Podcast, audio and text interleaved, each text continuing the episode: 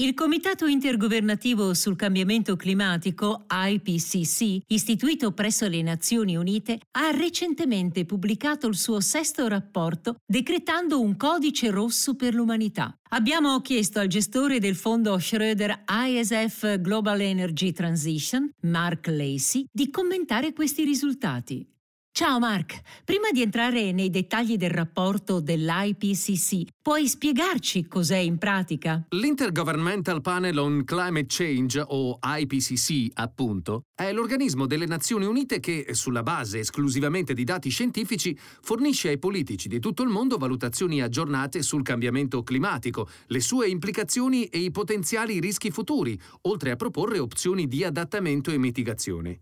Questo è il sesto rapporto che hanno fatto. Il precedente risaliva al 2013 e all'epoca era considerato molto equilibrato e attendibile. Abbiamo visto molti di questi rapporti sul clima in diverse forme. Cosa c'è di diverso in questo? Per prima cosa, il rapporto deve la sua credibilità e autorità alle figure che hanno partecipato alla sua redazione. Migliaia di esperti nel campo da tutto il mondo, con curricula incredibili, hanno unito le forze per sintetizzare i recenti sviluppi della scienza sul clima, sull'adattamento, sulla vulnerabilità del pianeta e sulle strategie di mitigazione. Il rapporto vero e proprio è di 1356 pagine. Il rapporto di 42 pagine è un riassunto per i leader globali, utile a far loro digerire le informazioni in modo che possano effettivamente adottare politiche di impatto. Quindi cosa ci dice effettivamente il rapporto? Cosa stanno prevedendo questi scienziati? Il messaggio è chiaro e semplice. Molti degli effetti del cambiamento climatico sono ora inevitabili sotto tutti gli scenari analizzati, sia che si tratti di condizioni meteorologiche più estreme, sia che si tratti del fatto che l'Artico stia già subendo scioglimenti su larga scala e di conseguenza si avrà un aumento del livello del mare. Tradotto, significa che non solo dobbiamo arrivare a zero emissioni nette a livello globale entro il 2050, che è ormai un obiettivo abbastanza noto, ma che dal 2050 in poi dovremo rimuovere proattivamente la CO2 dall'atmosfera. E questo è necessario per limitare l'aumento della temperatura globale da 1 a 1,9 gradi Celsius entro il 2100, come stabilito dagli accordi di Parigi. Che cosa significa questo? Significa che dobbiamo effettivamente estrarre il carbonio attraverso la tecnologia o dobbiamo piantare sempre più alberi e iniziare una seria riforestazione. Abbiamo visto un enorme sacrificio di alberi negli ultimi decenni. E questa sembra una sfida enorme, un grande cambiamento nella mentalità del nostro modo di vivere e del modo in cui le aziende lavorano? Al 100% sarà un cambio di mentalità, non solo a livello aziendale, ma anche a livello di consumatori finali.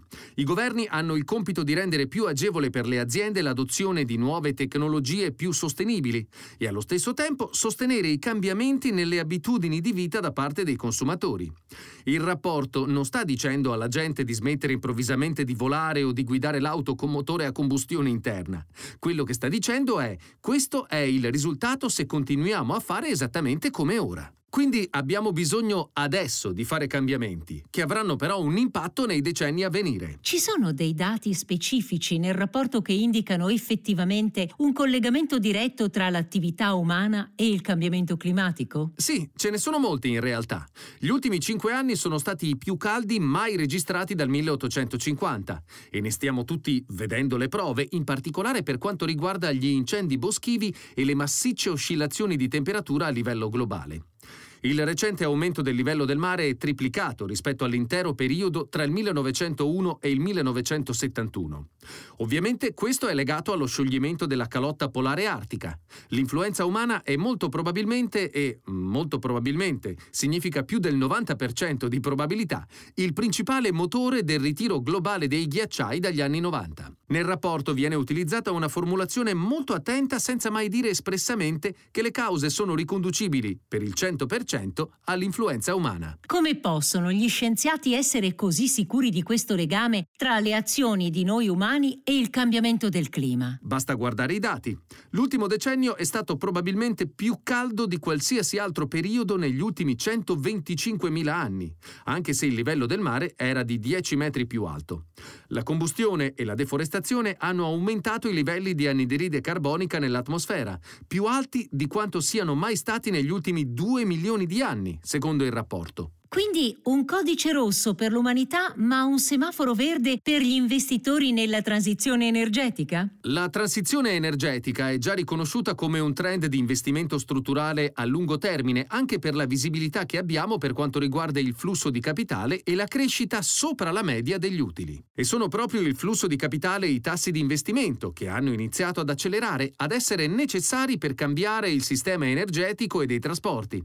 Ma quando si guarda i singoli sottosetti sottosettori come la componentistica o il settore della distribuzione e trasmissione o le colonnine di ricarica o anche semplicemente l'idrogeno verde, tutti ambiti che necessitano di uno sforzo enorme di aggiornamento della tecnologia, gli attuali tassi di investimento sono meno della metà di quello di cui avremmo bisogno di vedere su base annua, al fine di raggiungere il risultato di emissioni nette a zero entro il 2050. Quindi il motivo per cui questo rapporto è così importante è che sollecita le politiche governative ad aumentare i sostegni e gli investimenti in questo senso. E questo non vale solo per i governi, ma anche per le aziende, come per esempio quelle del settore oil and gas, che grazie a questo rapporto possono apprezzare maggiormente quanto del loro business verrà impattato da questi cambiamenti imminenti. Abbiamo una cifra approssimativa su quanto costerà questa transizione energetica? L'indicazione iniziale per i prossimi tre decenni è fra i 100 e i 120 mila miliardi di dollari.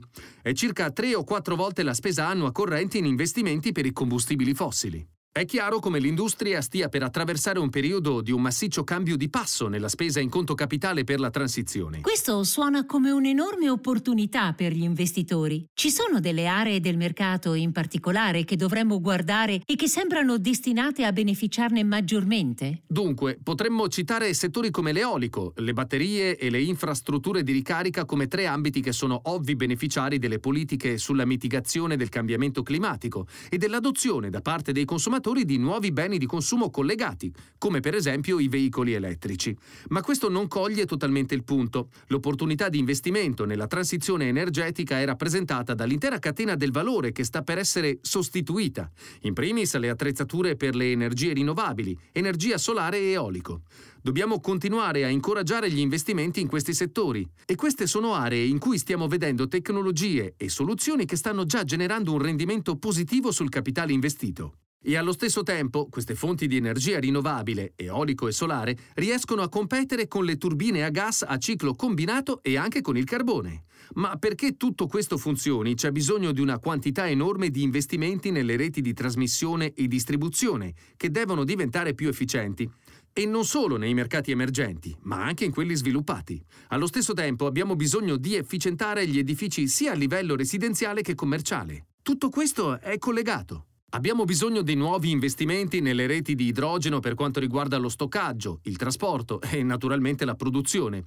E poi, come ho detto, ci sono le infrastrutture di ricarica e le batterie, e in tutte le forme, non solo agli ioni di litio. Vedrete l'evoluzione delle tecnologie e delle batterie che soddisferanno le varie applicazioni, il che è assolutamente essenziale perché non c'è sempre il vento e non c'è sempre il sole. È l'intera catena del valore che ne beneficia ed è l'intera catena del valore su cui gli investitori dovrebbero concentrarsi per investire. Grazie Mark. Grazie a voi. Dal podcast Un codice rosso per l'umanità, ma un semaforo verde per gli investitori di Mark Lacey, Head of Global Resource Equities del 10 settembre 2021. La presente registrazione audio ha scopo meramente informativo e non deve essere intesa quale offerta o una sollecitazione ad acquistare o a vendere qualsivoglia tipo di strumento finanziario. Le opinioni e i pareri contenuti nel presente documento non rappresentano necessariamente la visione aziendale formulata in altre comunicazioni, strategie o comparti di Schröders. Per maggiori informazioni si consulti il sito www.schröders.it.